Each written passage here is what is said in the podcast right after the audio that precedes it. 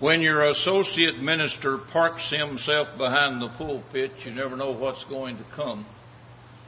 He dug right at me, but I appreciate it. Doug, I do appreciate. I've known him about all of his life. And I'm thankful that I've had the opportunity to meet Matt. And I appreciate the work that you two men are doing. Thanks again to the elders for the invitation to come. You've made me feel at home. You've been kind to me. I think this is probably a 10 pound meeting when I consider all the food that we've had, and I have enjoyed it. Enjoyed being with you. I have enjoyed laughing with you. I have enjoyed being serious with you and preaching God's Word. I'm thankful for the young lady that was baptized and others that have been baptized recently. And I just thank you for everything. When you're in Henderson, come by to see me. I'd be glad to have you visit. And I know there are some connections to Freed Hardeman and be glad to have you. This fellow went to the doctor and both ears were burned. Doc said, What happened? He said, Well, I was sitting in the room where my wife was ironing. And she left the iron sitting on the end of the ironing board, and the telephone rang, and by mistake I picked up the iron. The doctor said, Well, why are both ears burned? He said, Doc, would you believe they call back? well, I'm thankful that you called me to come, and if you ever need to call me again in the future, do that. And as I said last night, if you know of anyone that I can help, let me know. We've emphasized uh, communication, and that means understanding what you're talking about. These two little grandsons were visiting with their grandparents, and Grandpa was sitting in his easy chair, leaned back, and one of the little boys came in and said, Grandpa, would you go like a frog? No. Oh, Grandpa, please sound like a frog. I'm not going to do it. A little later, the other grandson came in and said, Grandpa, I'd like to hear you sound like a frog. He said, I'm not going to do it. Why do you all want me to sound like a frog? He said, Well, grandmother said we could go to Disney World when you croaked.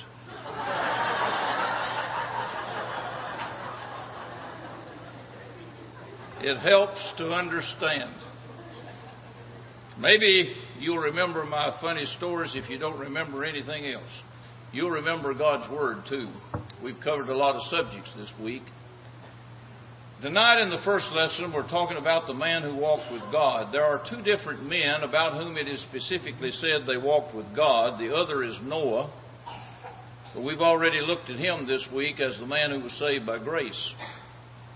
I'm reading in Genesis 5, beginning at verse 21.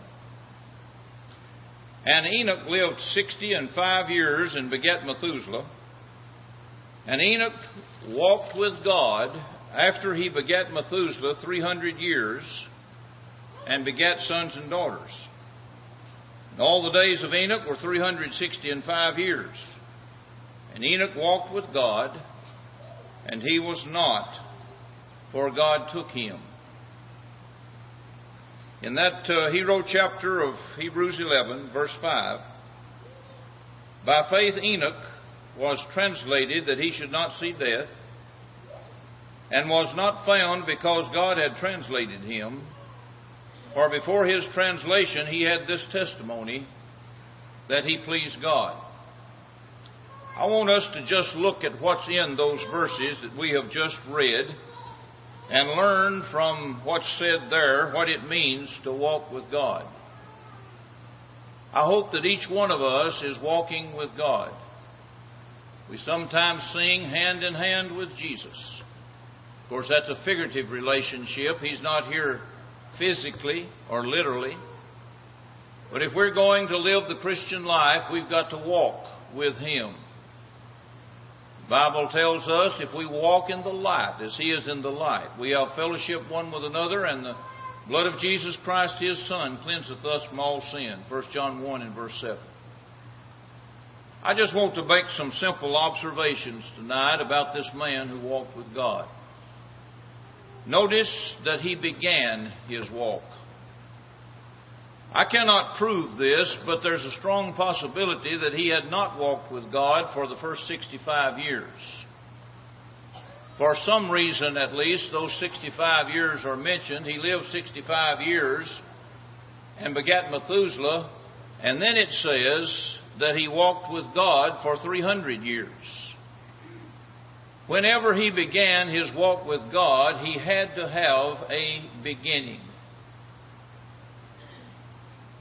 Young folks, especially, I want you to try something when you get home tonight. I want you to stand there in the room, and I want you to take the second step before you take the first step across that room. Well, let me back up. I want you to try to. You can't do it. It is impossible, and if you don't believe I'm right, you try it. It is impossible to take the second step before you take the first step. I'm persuaded that there are many people who are not obeying the gospel because they've not come to realize that. I've had people say, Well, I know I need to be baptized, but I'm just afraid I can't do what's right on down the road. You'll never know what you'll do down the road until you take that first step. He began. I am told that in track and field, that the dash, especially the 100 yard dash, is not won at the tape or at the finish line, but that it is usually won by the first step that's taken out of the stocks. You've seen races like that on television, and you know how they'll get down and put their feet in the stock to give them a brace to start out. And if one starts too soon and scratches, they have to start over. But when they first start that race, usually the announcer will say, a certain one, he got a good start. And most of the time, that's the one that wins the race. You must begin anything if you're going to accomplish anything.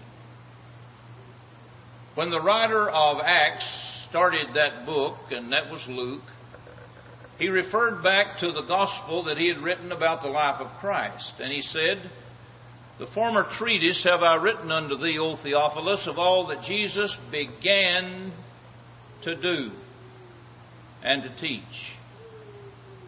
And he said he continued until the day in which he was taken up.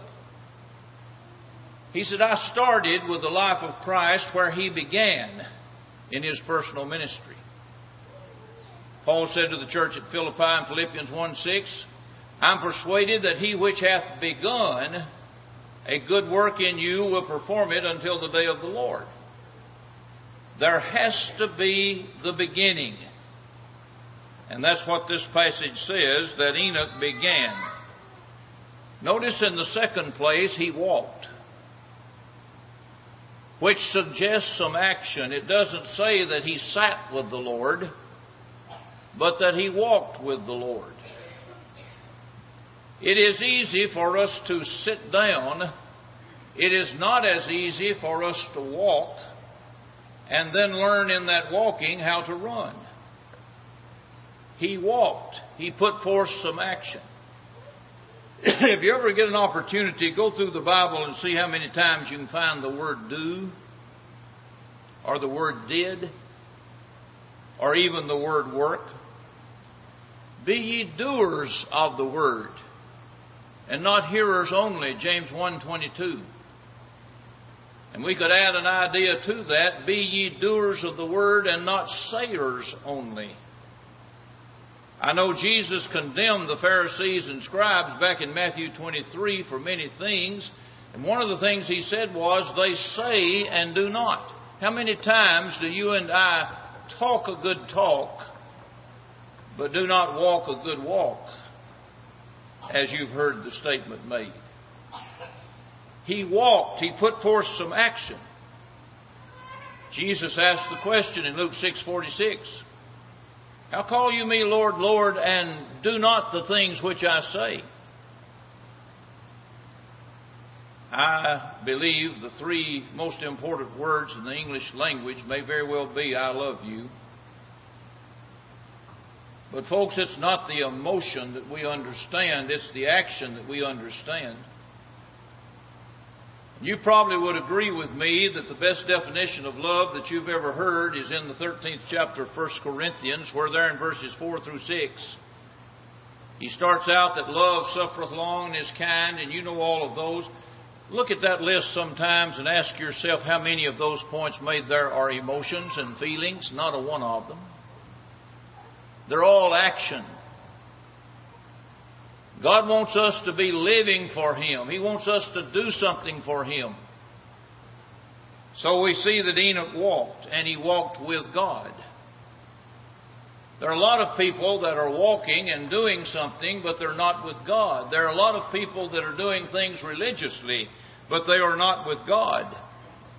There are a lot of people who think they're walking with God who are not. Let me use pretty good witness on that in Matthew 7:21. Not every one that saith unto me, Lord, Lord, shall enter the kingdom of heaven, but he that doeth the will of my Father which is in heaven. And if you're reading from a red letter edition, you'll notice those words are in red. These are the words of Christ. He went ahead to say, Many will say to me in that day, Lord, Lord, have we not cast out devils in thy name? And in thy name done many wonderful works, and even said, prophesied in thy name. And he said, I'll tell them, depart from me, I never knew you, ye that work iniquity. Now notice what's said there. They claim to be doing good works. He said, I don't even know you. Your works are iniquity because they're not with me. Jesus speaking.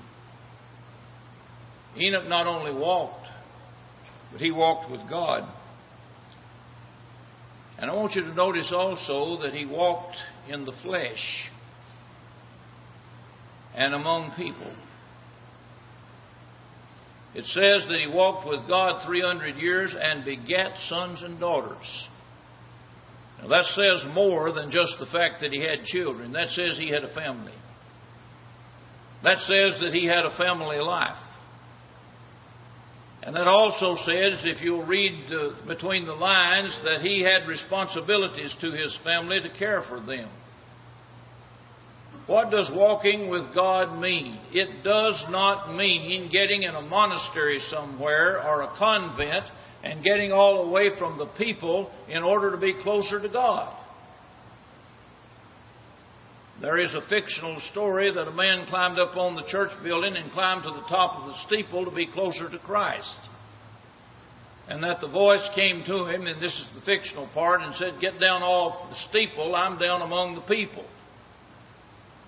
And that didn't happen with those words, but that idea is there. We may be trying many times to climb up on top of the steeple, to act like we are serving God when God wants us down with the people living in the flesh. Young people, when you go to school, you can be a Christian.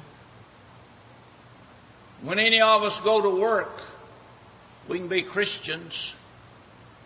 Our walking with God is not just while we're inside a building like this. It's 24 7.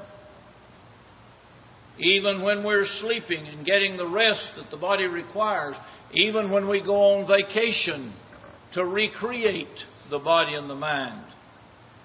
We ought to be doing all of that to the glory of God. Walking with God means that we are walking in the flesh. One of my favorite passages in the Bible is Galatians 2:20.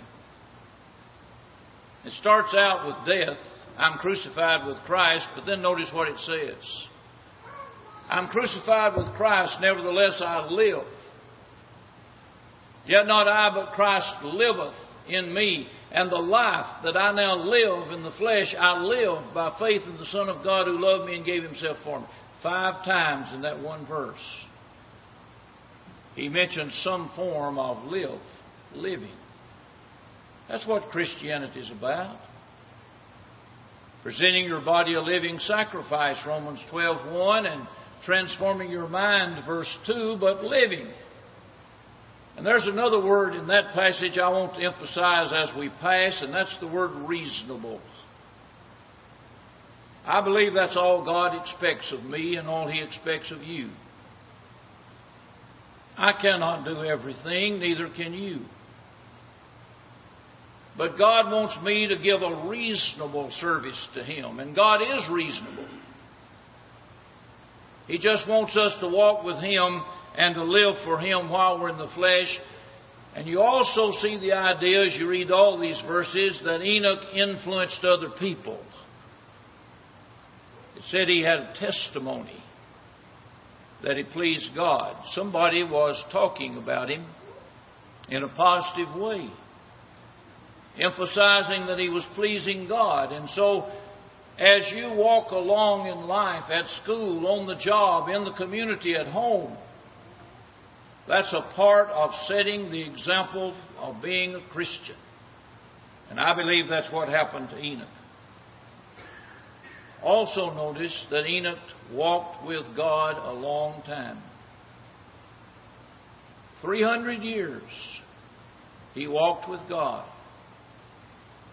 Not only was it a long time in the sense of the number of years, but it was a long time in the sense that it went all the way to the end of his life.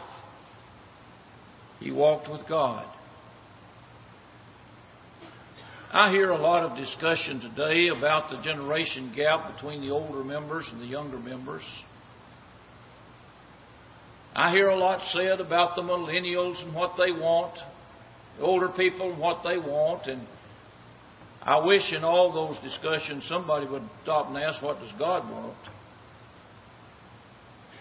But let me address you older members for a moment. I've talked directly to the younger members some.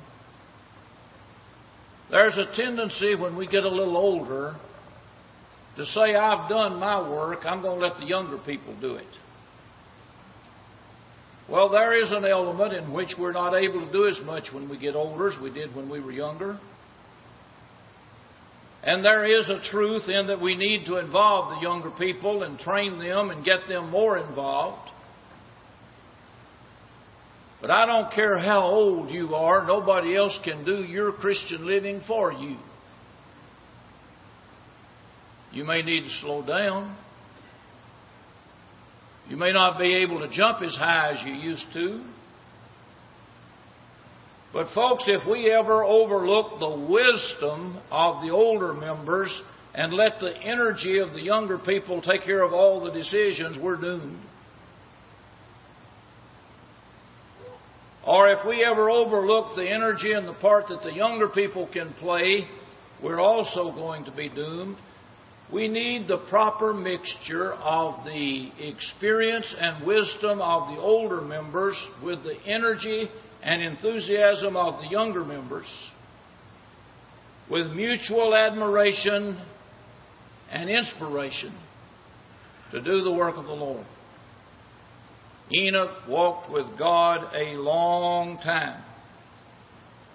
And the Bible says God took him. Elijah was translated and did or went up, you remember, and didn't have death as we normally think of it. Enoch didn't die in the normal sense of the word. And yet it was like that because they didn't see him anymore. He took him. He wasn't there anymore. He just simply took him directly without the process of death that we normally think of. Same sense that his soul continued and went to be with God. When someone dies, his soul continues and goes to be with God. But it was a little different. He translated Enoch. God took him. God took him when he was ready. He took him when he had finished his life what God wanted him to do on this earth. And he was literally faithful up to the point of death. And God took him. You know why God took him? Because he had walked with God. And each one of us who will walk with God will not be translated in that sense, but even at death, our soul will leave the body and go to God in the likeness of what happened here. And if we're ready, we can be with God forever. A little girl in Sunday school class gave the best description of what happened to Enoch that I've ever heard. Teacher asked her to tell the story. She said, Well, God and Enoch were out walking, and they just kept walking and walking and walking and got further away from Enoch's home. And God said, Enoch, it's closer to my home than it is to yours. You just go home with me. That's exactly what happened. And one of these days, I hope that God will say to you, We're closer to my place than we are to yours. Just go home with me. When you come to that point that you face death, especially if your mind is still good and you know what's happening, try to look at it like that. And if you've walked with God, if you began that walk and you had action and you walked with God and you walked a long time and you served Him all of your life, you can have the same result that Enoch had. You can go home with God and be with Him forever. That's why we are encouraging you every night to walk with God. To begin that walk, if you're not a Christian, and to take that walk back up if you haven't been walking as you should. And just walk with God every day. And then, whenever God decides that that's long enough, you'll be ready to go home to live.